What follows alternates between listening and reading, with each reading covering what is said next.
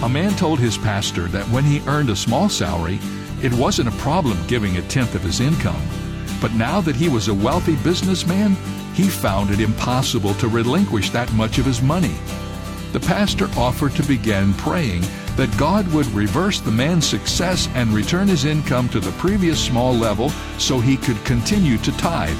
And the man suddenly realized he could figure out a way to tithe from his wealth. I've never met anyone who was not more financially prosperous after tithing than he was when he didn't tithe. This is David Jeremiah encouraging you to get on the road to new life. Discover God's principles of stewardship on Route 66. Route 66, driving the word home. Log on to Route66Life.com and get your roadmap for life. That's Route66Life.com. Route 66. Start your journey home today.